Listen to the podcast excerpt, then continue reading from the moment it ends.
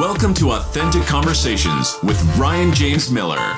Join Ryan as he speaks with top business leaders and influencers and hear how they've mastered the art of authenticity to achieve all that they dreamed of. As you hear from these leaders, seek not only to be inspired by their authenticity, but to strive for and master your own. Welcome, everybody, to another episode of Authentic Conversations.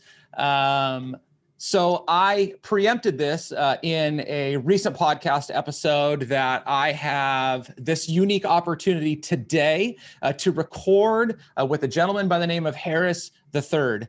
And he is a storyteller, he is an entrepreneur. Uh, and as we just discussed offline, he is about 500 other things. I think, probably also importantly to say, he is a husband, he is a father. Uh, following him on social media, you will see that he holds those things very, very dearly, uh, which I respect and admire so much. Um, we have some history uh, that uh, uh, he impacted me many, many years ago. I, I want to share a little bit about uh, as we get going. But for now, Harris, welcome to the podcast, man. Thanks so much.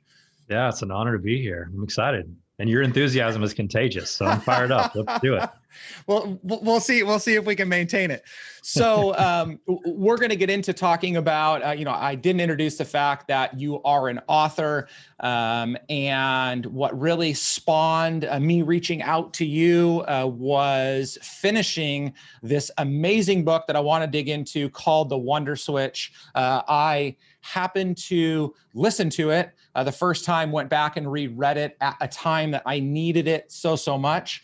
Uh, mm-hmm. But that is kind of the end cap for me on something that I wanted to talk about first, which was uh, I shared with you offline and I'd shared with my audience a couple of weeks ago.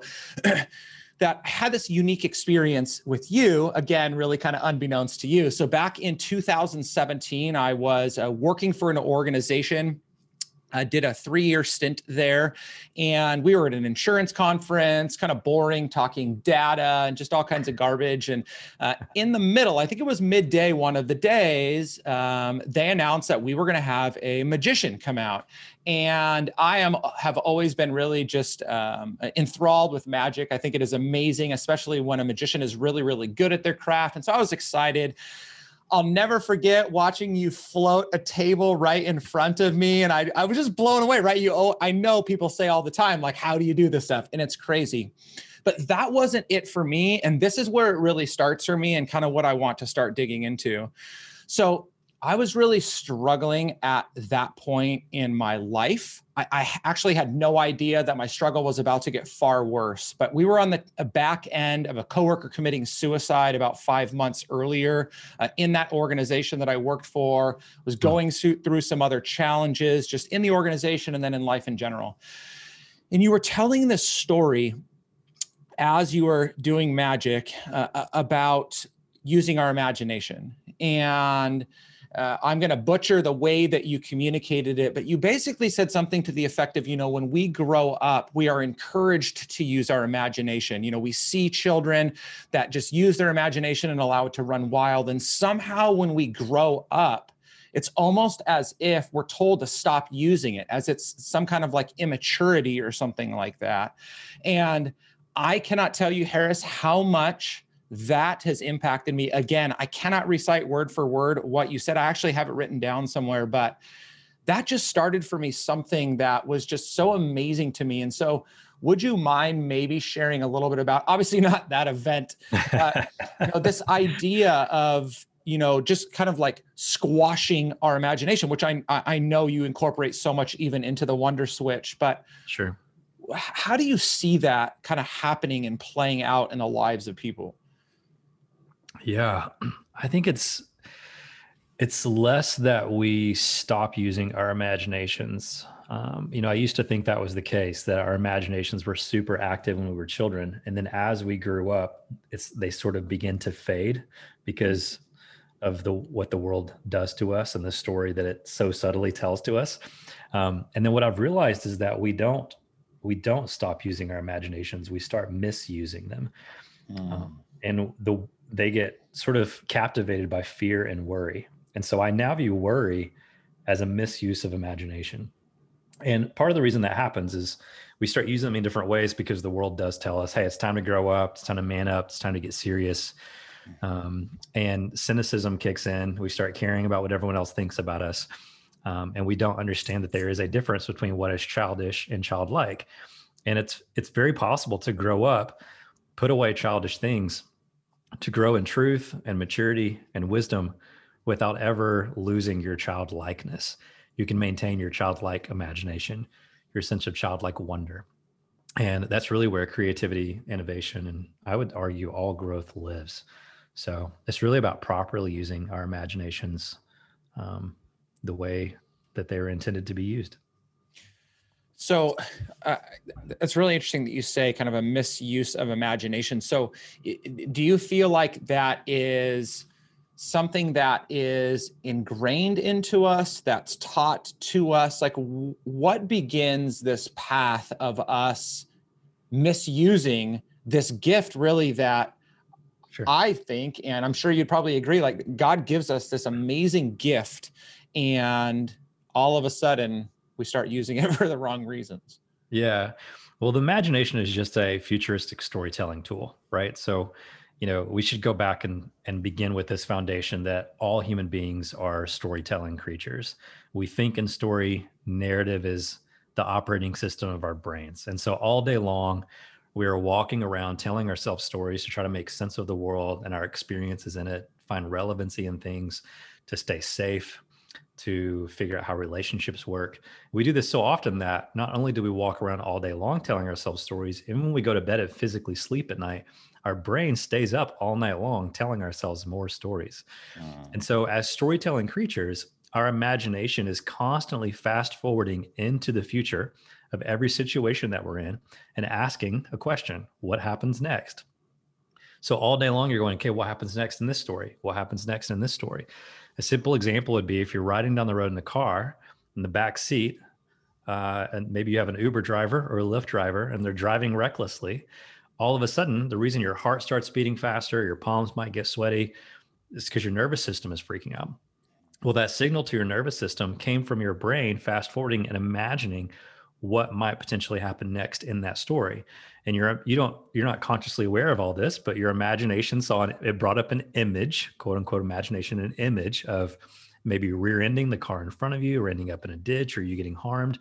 And so your imagination in that case was just trying to keep you safe because again it's answering the question that all great stories ask what happens next? And so what happens is somewhere through our lives and our stories we have what i call an inciting incident that sort of turns the wonder switch off. And that wonder switch toggles how we use our imagination. So when the wonder switch is turned on, our imagination thinks, well, what happens next? Something awesome, something positive. It's driven by hope and optimism and creativity and innovation. But when the wonder switch gets turned off by that inciting incident, that I think is the beginning of where we misuse our imagination. So the short way of answering your question is trauma you know that inciting incident is typically a traumatic experience that changes the stories that we tell ourselves by way of breaking the narrative it gives birth to shame maybe addiction all these untrue stories that break our narrative the lies that we start repeating back to ourselves and that really it keeps us from using our imaginations the way that we did before that inciting incident hmm. okay and and i mean i guess you know you, you open up this uh, idea or you know digging into kind of the book and going back into your past. So you, i think there's a a chapter of the book titled rediscovering your past or you know you're going back into your past and walking back through. And so for you which interestingly enough as i read that chapter it it pulled me back into my own. I i always feel like i I, I, have thoroughly gone through everything, all the way from being six and my parents being divorced and how that negatively affected me, all the way through to near broken marriage and uh, up till today. And I'm like, okay, you know, I, I have examined all of this, sure. and um, and yet every time that I'm provoked to do so, going back into my past, it's I seem to learn more about why I am the way I am right now, for good and for bad. And so for you in the book, it sounds like there was this extremely traumatic ongoing experience that you had that really started to write this an unintended story that you had to go back and repair. So what was that process like for you? Was it just, I've got to go back and do this? Or was there a moment in your kind of future or, kind of more present now that caused you to go, I got to go back and I have to revisit this and I have to figure out how I write this wrong? Yeah. Yeah. I mean, look, beliefs drive behavior, right? So if narrative is the operating system of our brains, that means the the narrative that we're in and have adopted as true regardless of whether it's actually true or not, which is an important caveat. That's what determines that narrative drives all human behavior, all of our thinking, our worldviews, our choices. And so, if we want to shift something in our behavior, our habits, the choices we're making, we have to go back and restore the parts of our narrative that is broken. And so, that's really why the work of living a life of wonder, of leaning into possibility, of living a life filled with creativity has less to do with becoming and more to do with unbecoming. It's less work of addition and more work of subtraction. Uh, we have to look back before we can move forward because we have to stop and pause. Okay, if this narrative is broken, if it's permitting me um, to not believe what needs to be believed, to shift my habits or thinking or choices or behavior, then where did that story come from? How did that narrative get broken? And I have to go back and figure out what that is. In the book, I, I lay out this process. I just call it story writing. Um, and it's spelled R I G H T, like literally, how do you write your story? How do you correct the story? Um, and that's difficult work. You know, no, it's, nobody enjoys that process of going back into trauma. And a lot of people think they don't have trauma. Um, I have a close friend, Mark Pimsleur, who's an experiential therapist. And, you know, he's helped me understand so much about the misconceptions in the world of psychology that even within his own peer groups, there are people that use language like, oh, that's like big tree, big T trauma or little T trauma. There's no such thing. Like trauma is trauma. And because trauma is stored in the lower third limbic system part of our brains, it is always participating in active storytelling which is why people are affected by that traumatic experience without realizing it. Some people call that being triggered, right? You get triggered by an experience. Well, that's because, you know, it's not a memory, it's actively part of the storytelling part of your brain. So, you know, if you were in a traumatic car crash and you're riding down the road in the car, you're always going to have a nervous system that's freaking out because you're like, oh no, that thing's happening again. I oh, know that thing's happening again. Well, it's not. It happened in the past. And so, really, healing from trauma involves moving that trauma out of the lower third limbic system part of your brain, what Mark calls up and to the left. So it's more similar to a memory. So your brain can acknowledge that experience and go, okay, that was a real part of my past. the pain was real. But while it was painful, suffering is simply the story that I give to that pain. And I have control over writing that story. And if I can make sense of that story through a healing process, a corrective experience, I can acknowledge that it happened, but it's no longer happening now. And that sort of releases me to move on and get back to operating from a narrative that's filled with hope and possibility. Um, so, you know, the, the the tangible steps of like how do we heal from trauma? I mean, that's different for every person and could require varying degrees of help and support. Anything from the support of someone like you, who someone who needs some coaching, to some deeply held uh, beliefs that you know you need to have some sort of corrective experience in support of or with a mental health professional yeah um, so you know it varies but at the end of the day it's it what it what all that work has in common is the restoring of a narrative. So you can get back to living from a place of wonder and possibility. And those beliefs shaped by the lies don't hold you back and limit your life and dream. Yeah, I, I mean, I really appreciate how you said what you said, not just what you said. And I seem to find that when I'm involved with anybody, whether uh, I was a pastor up until just a couple of months ago and had been for eight years. And so in pastoral counseling or just in general with a friend or maybe coaching, I find that far too often when people experience some kind of traumatic event or season of life, that they get past it and just put it behind them as though I have put it past me. Now I can move on. And I understand the, the kind of the thinking and methodology that goes into that. I just feel like when that happens, which is what I did actually with many different things throughout my life, I feel like we don't ever get to really address that. And so then, like you said, when it comes to what triggers us now or how we uh, how we talk about what happened in, in, in, light of what's happening now. I just feel like we don't get to form that, in your words, new story for how we're going to continue moving on past it because we've just put it past us and kind of buried it instead of dealt with it. Mm-hmm.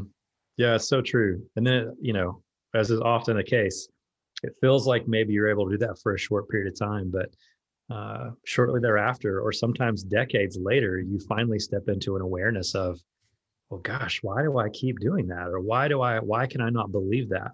And you find this part of your belief system that's broken and it's hard to pinpoint exactly where it came from. But once you start the process of peeling back the layers, you go, oh, or with the help of someone, it enables you to go, oh, I didn't realize that, you know, that experience I had side stage with my dad when I was 11, when he said that wasn't good enough. If I were the person that booked you for this magic show, I probably would never book you again. you know, in his mind, he was going, I got to push my son to be better. You know, he was lazy on this particular presentation. He needs to try harder. He checked out. He didn't do enough. But what I heard was, I'm not good enough. And it planted this little seed. It was the inciting incident in a story that decades later, when I was like, why do I constantly, in every single situation, try to measure up and try to like mess around with the perceptions of other people so they can see me as enough? Hmm. When you start peeling back those layers, you're like, oh my gosh, that was two decades ago and my dad said that to me side yep. stage. You know you don't realize the effect that these things have on you until you start digging into those stories. And that's why you know i think all this work around centered around narrative is so important because it's how we're wired because we are storytelling creatures.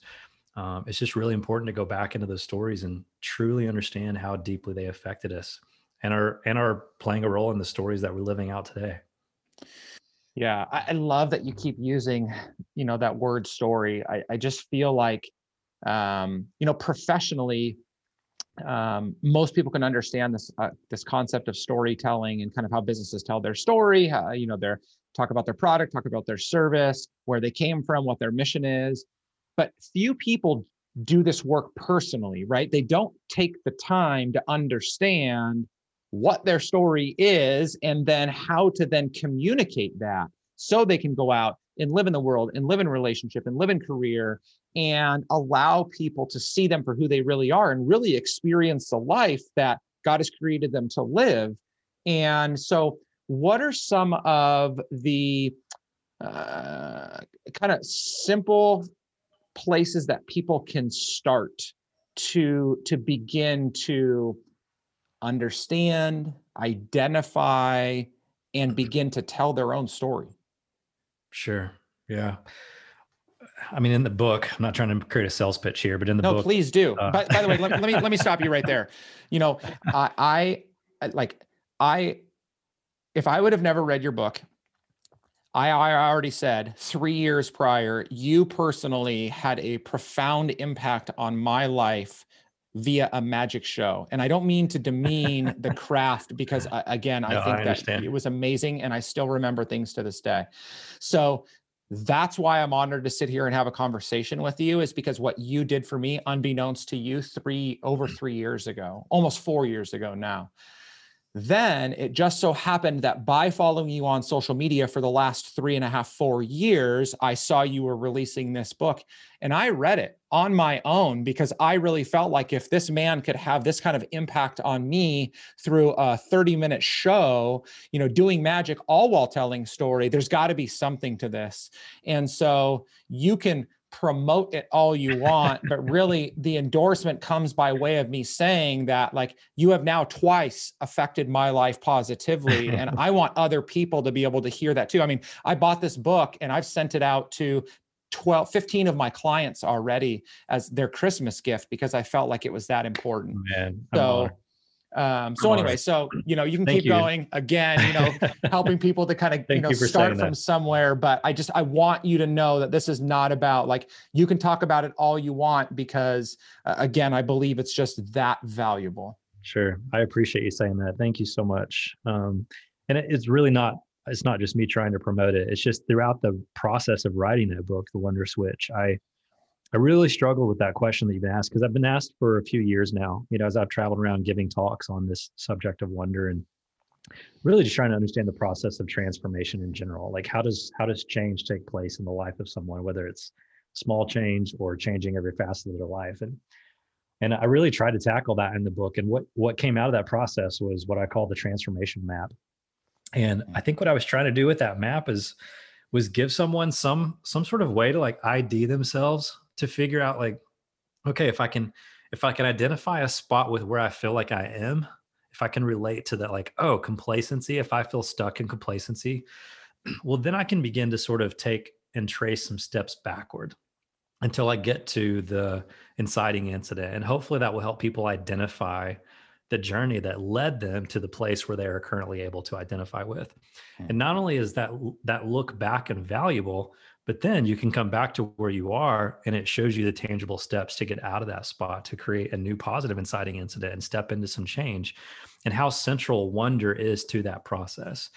Um, so I would start by saying, you know, grab a copy of the book. If you don't want to go get the book, you can go to my website, harristhird.com. Uh, there's a free training on there with me walking you through the the steps of the transformation map. And I would start there because it's it's I can't I can't communicate enough how important it is to acknowledge where you are and to trace the steps back to figure out what has shaped you into the person that you are today. And that much of that work is less about becoming something new and unbecoming all of the the things that aren't really supposed to be you to begin with.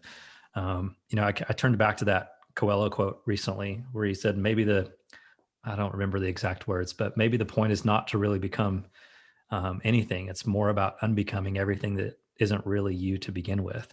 And to me, that's really the work of life. It's it's not just about learning; it's about unlearning. And so, if you if you have a map like the transformation map, I think it makes that process a little bit easier because it shows you the steps that you've gone through to learn, um, even if you weren't conscious of them. And so we've got to unpack that stuff. And so whether you do that with the map, the book, or a coach like you, to me, it's essential wonder is essential to that process because wonder is what opens you up to the possibility of a new story. I mean look the, the world is filled with new stories. There's there's a gazillion people online uh, offering people a new story right? Um, and brands spending multi millions and billions of dollars on advertising campaigns campaigns offering you new story. Not all of them are true right? But there's plenty of new stories that are being served up. The reason why we as human beings aren't always open to believing those news stories because the ones that are true have the potential to replace the lies that we've been deceived into believing. The reason we aren't open to those truths is because on a subconscious level, our brain is going, no thanks, I've already figured out my narrative. Like I've already figured out the way the world works and kind of know how things. And so cynicism kicks in and is like, no thanks, I already have a story. And so the reason wonder is essential to the process of change and essential to the transformation map is because you know what neuroscientists are discovering about awe and wonder is that it creates this openness. This opens up our heart. It opens up our minds to the possibility of what could be um, and helps us understand that seeing is not always equal to believing right? It doesn't take more than a few magic tricks to prove that your senses can always be fooled and it doesn't take more than a good movie uh, to help you understand how easy it is for your emotions and your feelings to be manipulated, quote unquote, manipulated or stirred, right? So if seeing isn't always believing, then how are we supposed to figure out what the truth is? And so what we've discovered is that believing actually precedes seeing. And when I say we, I just mean uh, the world at large. Scientists have partnered with magicians to study the human brain and how it perceives reality based on what our senses take in. And what we discover every single time in every single study is that seeing is not always equal to believing, but that believing is actually seeing because what we believe has the power to change what we see. So if believing is seeing and belief drives all behavior, wonder awakens our ability to believe in something before we have seen it. which to go back to the beginning of this conversation, I mean, that's what you led with, right? When we were kids, we believed before we saw. We believed in Santa Claus, even though we couldn't see them. You know, the belief in a divine being wasn't complicated or difficult at all. We didn't need all this tangible, scientific, visual proof. We didn't have to lay our eyes on something in order to believe. And so when the wonder switch gets turned off, we move from living as a believing as seeing to a place of cynicism that says, I'll believe in that when I can see it. Um, and that's that's when our the dark side of our imagination kicks in. And we start mus- misusing it. It just wreaks havoc on our stories. Poof. Yeah, and I think one of the other dangers that I see a lot of people play into, and again, I'm sure I've been victim to this many times, is there are a lot of other good stories being told out in the world. Like they are good, they are doing good, they are positive, they are encouraging, but they're not ours. And so, what I find a lot in my space and just in the world of, you know, live your best life and whatever is people look to somebody else. They see the way in which they have lived their life or gotten to the place that they've gotten to. They're mm-hmm. successful. Again, even some of them being very good, very um, compassionate and empathetic and giving. And they, and so then they model their life after that person Mm-hmm. But before long, they just they they can't they can't sustain that because that's not who they were created to be. And so it's really challenging to pull people away from that because it's like if it's not broken don't fix it and what i try to tell people sometimes is you know just because it's good doesn't mean it's not broken uh, and broken may not even be the best word but you know again it's really going back to what you said which is you know going back and really understanding what your story is going back to the beginning and using you know something like your book or the tool like the map to really begin to formulate that for yourself. I think that's so important because if not then how are we going to know how to live as the best husband or spouse that we can or the best parent that we can or the best business leader or community influencer whatever? We don't know how to do that in our best version until we figure out where the foundation is. Sure. I think so much of that is born out of um, how much our culture is driven by comparison. Mm. You know, we now live in a pretty media saturated culture. Most media is considered social at this point, even though it's not super social, right? And like, I don't hate all the platforms like some people do. They are, they're just simply storytelling tools and they are what you make of them, right? And mm-hmm. so um, it's, they're, they're blank canvases and you can paint on them whatever you want to. Um, and so the, the problem with it all is that we it's interesting because I'm an entertainer, right? And so I was trained to learn how to put on a show. Yeah. So it made it very easy for me to do that. But now, like with each passing year, I, it's almost like every human being is now an entertainer because we're all putting on a show. We're all trying to manage the perceptions of other people because we want to be able to be seen a certain way by them. Um, and I think that's contributing to that feeling that you were just talking about, where we're just constantly comparing ourselves and we're like, I want that person's story. I want her story. And that, that comes out of this belief that it's, that maybe their story is better than the one that we have, or that they have it all figured out. Um, and it's just not the case. And I, and I, not to sound like a broken record, I still think that goes back to if we don't deal with the pain of our past, we run from it um, mm. and we go towards the purposes of other people instead of taking our own pain and turning it into our own purpose. Um, yeah. And the value of going back to heal from your pain is not just the healing process, but the fact that your greatest message is often found in that mess. Um, so it's another great reason to go back. Look, I, if I, as an entertainer, or you take any facet of my life, like a magician, since we were talking about that, I, as a magician, can look at other successful magicians or illusionists and say, I want to be like them because I admire this, this, or this. I don't want to live in this pain that of the story that I've lived. But what I don't realize is like my unique offering to the world, all the magic that I have to offer to the world is not found when I lean in and try to become more like them. It's when I lean into my own uniqueness. And that uniqueness is rooted in my story. Right. And so it's like I made a million dollars by the time I was 21 performing magic shows around the world. By 22, I was bankrupt. That showcases a lot of foolish decisions that I made during that season of my life. I would love to run from that and hide that part of my story because it doesn't make me look like a super smart, wise person, right? Or I can go back and recognize that is a unique part of my story. I can take the pain of that experience and figure out how to turn it into purpose. That mess that I made can become one of my greatest life's messages. And now I can serve other people who may maybe didn't make a million dollars by the time they were 21, but have gone through the experience of making choices that they weren't proud of as a result of trying to keep up with the Joneses or people who are rooting their identity in the eyes of what other people thought about them. There's so much there that I have to offer the world, but I can't get to that purpose without going back and figuring out that painful part of my story. So we just yeah. we need to stop comparing. Like we there's magic in your story, there's magic in my story, and none of us have a corner uh, on on the market on being the most interesting person in the world. In the book, I talk about how a key component of a wonder mindset is the belief that we're all average, which doesn't sound like something you would expect someone like me to say who's constantly talking about magic and possibility. But the reason I can say that is because we're all starting from the same space, right? Yeah. Like you have just as much magic as I have. I don't have more than you. And so if truly magical, miraculous lives, if that's par for the course, that means that makes us all average when it comes to that. Yeah. Um, and when you have the belief that we're average, I think it gives you permission to to lean into some really interesting conversations and exploration of who we are.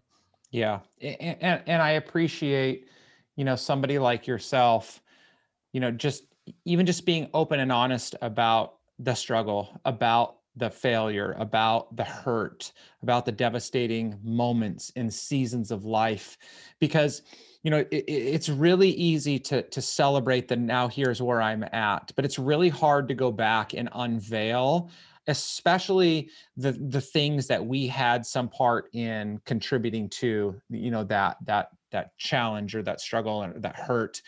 And that's something that i so want for people that follow me is again my past is littered with just such mess and so much of it was my own and i don't talk about the fact that i you know got almost was divorced 5 years into my marriage because it sounds cool or because now i get to say i'm celebrating 20 years it's because that's the reality and it's too easy to look at my marriage now and say wow they have such a great marriage and a great family and things look so nice and i'm like but that's not how it always is and mm-hmm. i think we need to find more opportunities to permit people to open up those i call them torn pages of their book uh, for other people to see. The more we give that permission the more that people become comfortable in sharing that story and then can do again the work that you're talking about which is once i can talk about it and open up to it then i can start doing the work of righting that wrong. Yeah correct. Yeah. And i, I think you know it, it's kind of a good like litmus test. I think our our healing is associated with our ability to share with authenticity and transparency.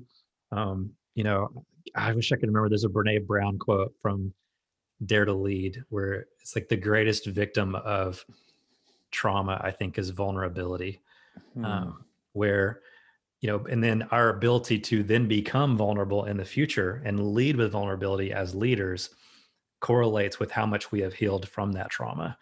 And so, yeah, I mean, if you if you almost got a divorce five years into your marriage but never healed from that moment of course you're never going to make that a part of your story. You're never going to be able to leverage that experience and wisdom that came out of living and going through that with others so that they can learn from it uh, unless you've healed from it and figured out what's going on and impacted as a part of your story. Kind of got to own it. Um, yeah. yeah. Okay so we're getting ready to land the plane. I have a couple of just fun questions maybe at some point here but i, I, I am interested to find out. So you have this fascinating career, very magical using that word, but I mean not not just in the fact that you have done magic successfully, uh, but in your uh, ability to go speak um, I don't know if you're still doing them, but I know that you were for many years. Uh, uh, you created the story gathering and you know bringing artists together from all different genres and disciplines, and how helping them to tear their tell their stories in different creative ways. And so you're doing all of these big, huge, awesome, cool, wondrous things, but you still have to be a husband and a father at home and so, how does this big thinking, big dreaming, big life um, uh, play itself out practically in how you parent your kids? Because I I'm I think they're they're still fairly little, correct? Yeah, I've got a two year old, a five year old, and a seven year old. Okay. Yeah. Yeah. yeah. It's um I mean, you just got to hold space for it, right? You have to have margin. Margin's been the one of the biggest enemies that has constantly tried to like army crawl and sneak its way uh, into my life. Is you know how do I how do I rob Harris of all the margins so he doesn't have uh, time and and space for magic? And you just got to wage war against it uh, to make sure that you you you have that in your life. And so that's that's mostly what it looks like for me. I mean, I can't I can't share magic with other people if I cut off my own source of magic. Mm-hmm. And if if magic comes from my faith, my family, my time with my kids, um, you know how I, I can't decrease. It's like turning off the faucet that the water's coming out of, but then trying to like be like, oh no, the world is on fire. I'm gonna go help these people put out their fire. It's like, oh, I don't have any water to help you with because I already turned all my faucets off. And so I got to keep those those streams running. Mm-hmm. Um, and the way you do that is to spend spend the time holding space for it, creating space for it, being very intentional about blocking off the time on your calendar. And it sounds like such a simple, practical thing, but I mean, I really believe that's where it's at. Um, you've got to invest in it, otherwise, it doesn't happen by accident. A lot of people want to leave uh, their story up to fate, but fate is a really terrible writer, as Don Miller says. So it's like you know, good stories don't happen by accident. Yeah. Uh, dramatic stories can happen by accident. so you can certainly have drama that happens in your story against your will. But to make a great story, it has a lot to do with how you respond to those inciting incidents that creep their way into your lives. And so we've got to be intentional about writing our stories. And therefore, I write margin into mine so that I have time to uh, stay tuned into the to the source of magic in my own life. That's good. Okay. Uh, we are still, I can't believe I, I continue to say this, but we are still in the midst of uh, a very challenging time in our life, in history, in this country. We are by and large locked down. You're in Tennessee. I know you guys are fairly locked down still. Uh, I feel like I'm imprisoned in California. So I don't want to go to that degree, but you know we are extremely locked down. So, yeah, how have you seen that affect your ability? to tell story. I know that it can be done by any medium possible. Again, like I read the book, it impacted me. We can talk over video, but do you feel like you've lost this sense of true connection by not being able to be in person, whether it's in your hometown or traveling around the world. Yeah. Yeah. I mean, yeah, if I'm honest, I do feel that way. There's a there's an intimacy with transformation that I like to experience. And by that I mean I like to be up close. I like to have a front row seat to change, to those aha moments and epiphanies. And so uh, you can certainly tell stories through other mediums and you can watch people's facial expressions, but there's something transcendent about having a shared experience in the same room with other people. And I don't think that we will ever create anything that replaces that. Um, so I look forward to the days that that comes back. Um, in the meantime, it doesn't mean that we stop and wait for it, right? We keep creating, we keep doing, and we keep sparking change. So change can still happen. Um, I just don't get to experience it uh, firsthand like I often like to. Yeah. Um, and I, I think we're in a big, huge liminal space right now. I've been talking a lot about liminal space the last couple years, and um, it's a concept that a lot of people aren't familiar with. It's that that space between the no longer and the not yet. And a lot of people can relate to a liminal space during a time that they feel called out of something old because they're trying to step into something new and they know what it feels like to step out of the old thing and for it to sort of linger um, and try to step into a new thing, but the new thing hasn't been fully realized yet. Something we're less familiar with is when we get kicked out of a story that we were perfectly content being in, uh, mm-hmm. like a pandemic does to us against our will.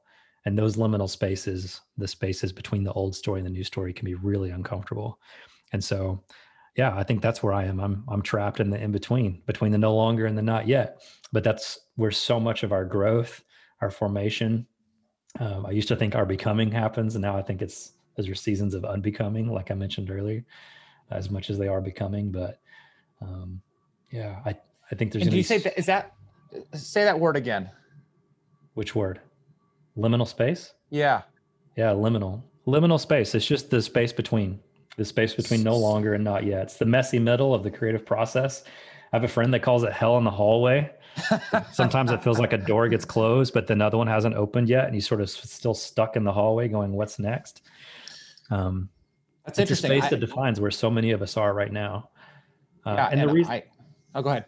I would say the, the reason liminal space is so uncomfortable, cultural anthropologists would say that uh, it's the space where there is no story. So if you think about the fact that we're storytelling creatures, if our behavior and thinking is rooted in narrative, well, when you're trapped between the old story and the new story, and there's no story to anchor us, man, that creates all sorts of uncomfortable problems. Like we don't know who we are, we don't know what's, what we're supposed to do next. Um, it's just this mysterious dark void of existence. Um, and so liminal spaces are magical, uh, not because they're filled with joy and celebration and comfort, but it's it's where that unbecoming happens most easily. It's the Mm. painful uh, steps of growth that sometimes aren't possible in any other space because our grip has been loosened from the script that we were holding on to so tightly. So I think that's the space that we're in. It's certainly where I feel like I've been over the last nine months or so. And so, um, Dude, you like for- you you just blew my mind I, I, I really because uh, i'm going to lose so many people when i say what i'm about to say but you know uh, biblically um, uh, a lot of people would understand this concept of the already not yet which is there has been these promises that have been given we believe them to be truth we believe them to uh, happen at some point, uh, but they have not yet fully been revealed. And so we're in this anticipation of complete fulfillment of what God promises. And so theologically, I totally get it. It's still a really ugly tension to be in because it's like you said, but I still see. But then when you bring that into this, uh, I don't want to say real world experience because I believe what I just said to be real world too. But when you when you bring it into that kind of space. I mean, that is just flooring to me because I've never heard it. And yet the tension feels so much the same. So that is just wild. I can't wait to dig into that whole idea. I mean, that is just unreal for me. Yeah, you can about. Google it. There's uh there's I mean it's everything from like old spiritual mystics to architects, you know, Mhm. talking about liminal spaces. So like an architect would consider a hallway or an elevator or a staircase at a hotel a liminal space. You know, we might they might put a lot of design resources into the construction of the lobby because the first impression is important. It's where people Mhm. congregate.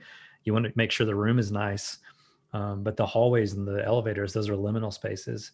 Um, and to use our analogy, kind of feels like we're stuck on the elevator right now.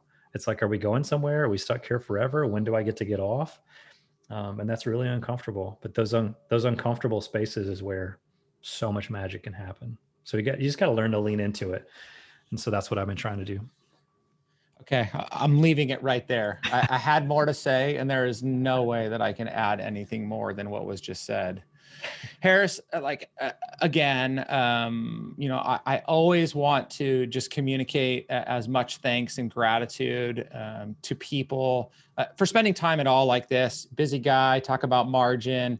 Um, I'm sure you have so much going on, and so just for being here uh, is a gift in and of itself. It's a gift that you are going to give to every single person that's going to listen in some fashion to this podcast episode. If you're listening, by the way, I've done this from time to time. I've have 10 copies of Harris's book that I will give away to the first 10 people that reach out to me. So if you want to read a hard copy of the Wonder Switch, reach out to me. I'll send it to you. It would go great uh, with you going through that transformation map for yourself. Um, so thank you for your time, Harris. But more importantly, again, like few, I have terrible memory retention, and there are a few moments in my life apart from what just happened five minutes ago that really stick well. And that moment in Scottsdale in 2017, just some simple words have stuck with me forever and have had a profound impact on the way that I think about my business, my life, my my own journey in Christianity, uh, and then reading the book reinvigorated so much of that for me at the end of this year. It literally flipped the wonder switch back on in my life. Uh, not that it was miserable before, but it just created this moment for me. So, buddy, thank you so much. I cannot tell you how much I thank you and I respect you for what you're doing and just this gift that you are giving to so many people. So, thank you. Man, that I mean, just that encouragement alone was worth showing up for. It fuels my tank. It's wind in my sails. It keeps me going. So thanks for saying that. Yep. It was an honor. Uh, and uh, what are the best ways for people to get in touch with you if they want to follow you, connect with you? I'll drop them in the show notes too, but just anything that you want to share. Yeah, you can follow me on socials. It's just at Harris the Third. So Harris I I I, like the Roman numeral three. Uh, I'm everywhere, but most active on Instagram and respond to most DMs on there. Um, website harristhethird.com. Again, there's a free 60 minute training. You can also go to the wonderswitch.com um, and on the book page, there's a free assessment. So, you know, one of the things we were talking about earlier is the, the source of those lies, the source of those belief systems. Um, and I recently just wrapped up uh, creating a new assessment that helps you identify the number one lie that's getting in the way of your creativity and crushing your wonder mm. and leading you to misuse your imagination. So it only takes about two minutes, but it's a cool little assessment. And that's been a really cool resource for people. So you can find that at thewonderswitch.com. Awesome. Okay. And we'll make sure to drop those in the show notes too. All right, guys. So that wraps up another episode of the podcast.